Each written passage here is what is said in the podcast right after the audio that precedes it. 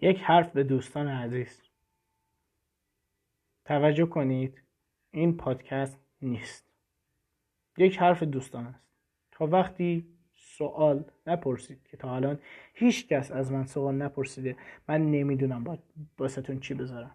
پس مجبورم پادکست های متفرقه باستون بذارم. و نمی‌دونم کسی دوست داره یا یا نه.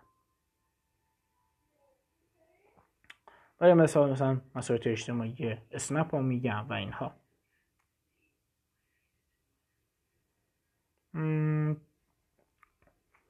و همین دیگه چیز ندارم بگم.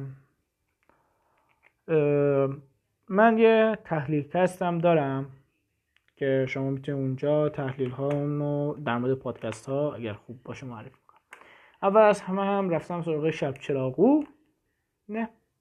نه در آخرش و یک پادکست سیاسی اجتماعی هست که بعضی از حرفاش خوبه ولی شما علم کافی در مورد اون چیزی که دارین مشنوین داشته باشین برین ببینین و علمهای کاملتر. اگر چون من خیلی دیدم در مورد جنگ صحبت بین کرد و اطلاعات غلط داشت می‌داد.